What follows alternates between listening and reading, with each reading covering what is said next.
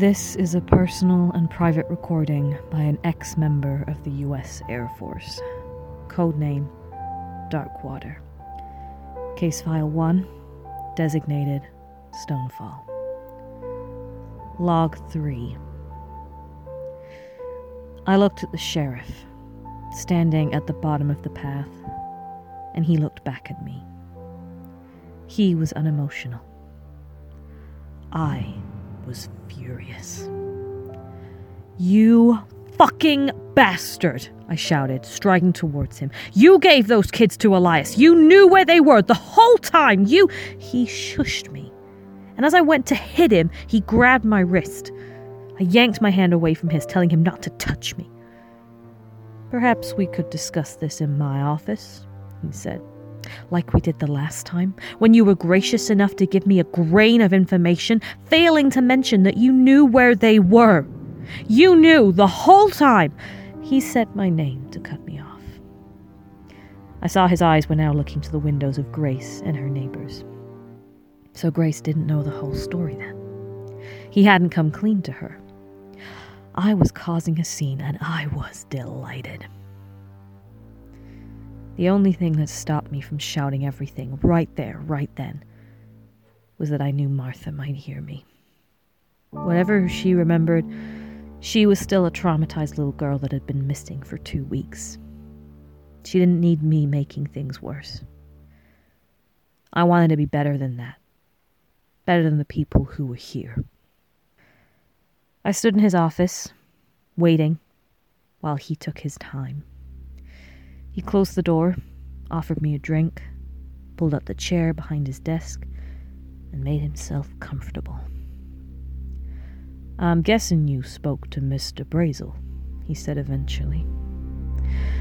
When I demanded to know where he was, the sheriff simply said that he was missing. Which, if that was true, meant it couldn't have been Elias Brazel who had knocked on the door at the larder to rouse me. Then the sheriff looked at me. But until 20 minutes ago, you were missing too. I told him I was only gone one night, and then made the comment that by Stonefall standards, that meant all they'd have to do was search the woods a couple times, then wait for me to show up anyway.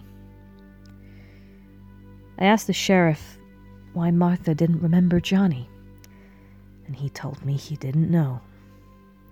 He could tell by my reaction that I thought that was bull, but he assured me he was telling the truth. Have you ever told the truth to me? I asked him. What were you going to do if Johnny and Martha never came back and you knew all the time that you had been responsible for handing them over? He cut me off again, telling me I only had one side of the story.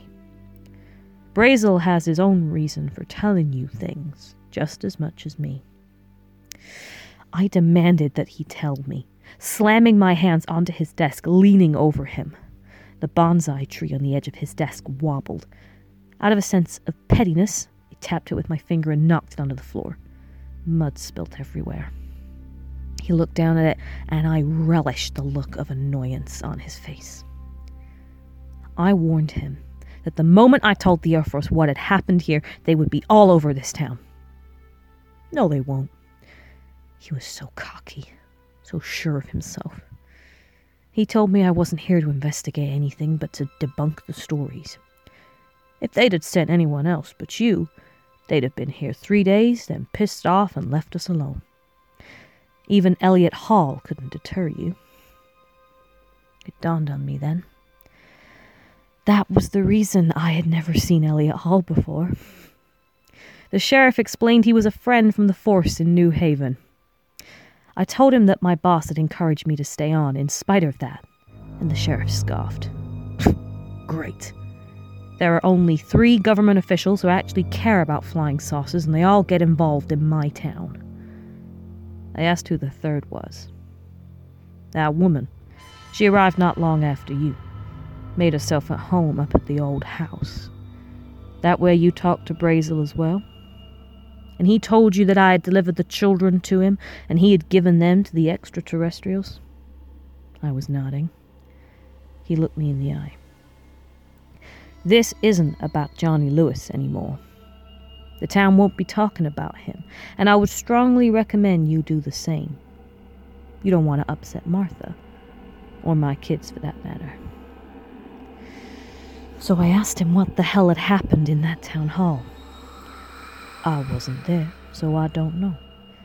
But your deputy said I wasn't there. Do you believe what Elias Brazel has told you about the night those kids went missing? I told him I didn't know what to believe. I didn't want to believe that there were even extraterrestrials, let alone that they were visiting us and that he had been part of offering up two children to them. You make it sound like some kind of ritual sacrifice. You make it sound like me and Brazel wanted them to come to harm. This town is a shell of what it used to be. This is what happens when there's trauma. It strips out the inside of a place, and the gap is filled with paranoia and blame. Like we don't have enough of that. I sometimes think that maybe without the Reds and Cuba and the Kennedys, that this could have been half a normal town again. But how can it be?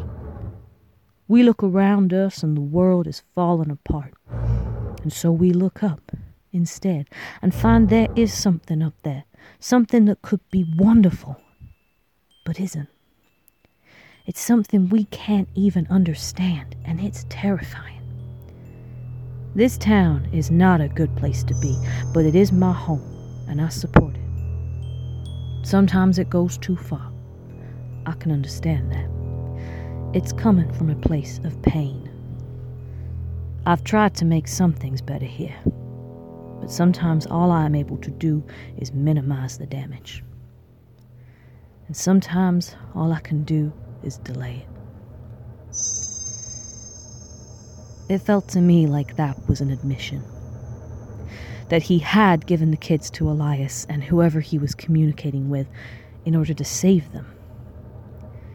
And perhaps this was why he hadn't gone to the town hall, because he knew the town were going to succeed in their conditioning second time around, and there was nothing more he could do. I was seething with fury. I felt that if he'd have told me more, then I could have helped him. Or maybe if I hadn't listened to the woman from the bar, if I'd gone straight to the town hall, I could have made a difference on my own. Johnny was still missing. Maybe that really was the best outcome. Or maybe this town had just gotten inside my head.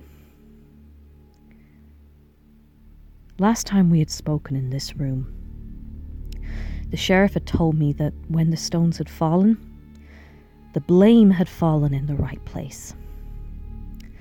So I asked him the question he had avoided the first time Where had that blame fallen? The extraterrestrials?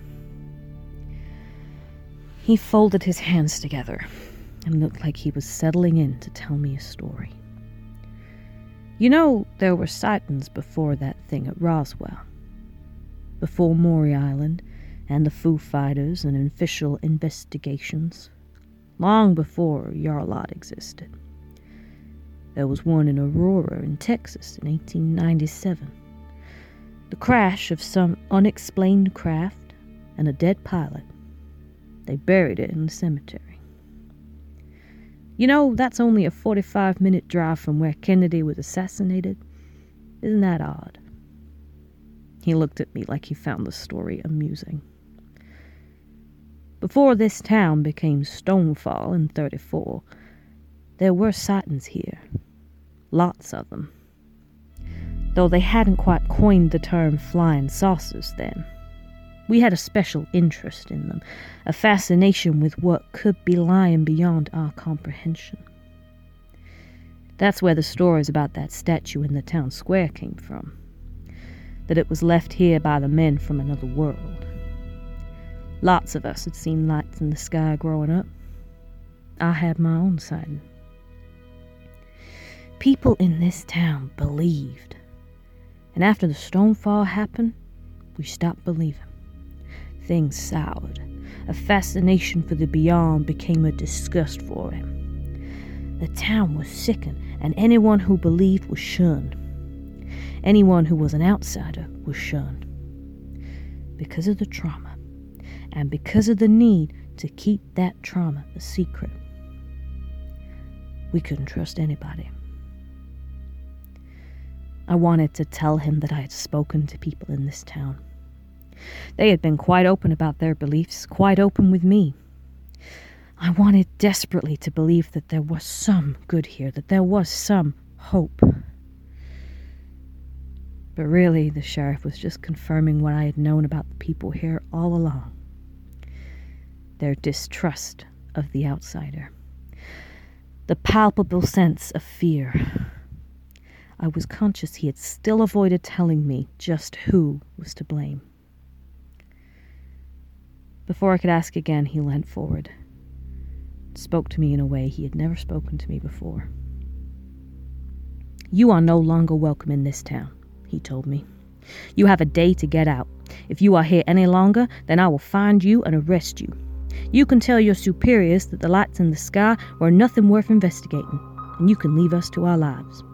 I do not owe you any of this town's secrets, and you already know more than enough. He sat back in his chair. It's been real nice working with you.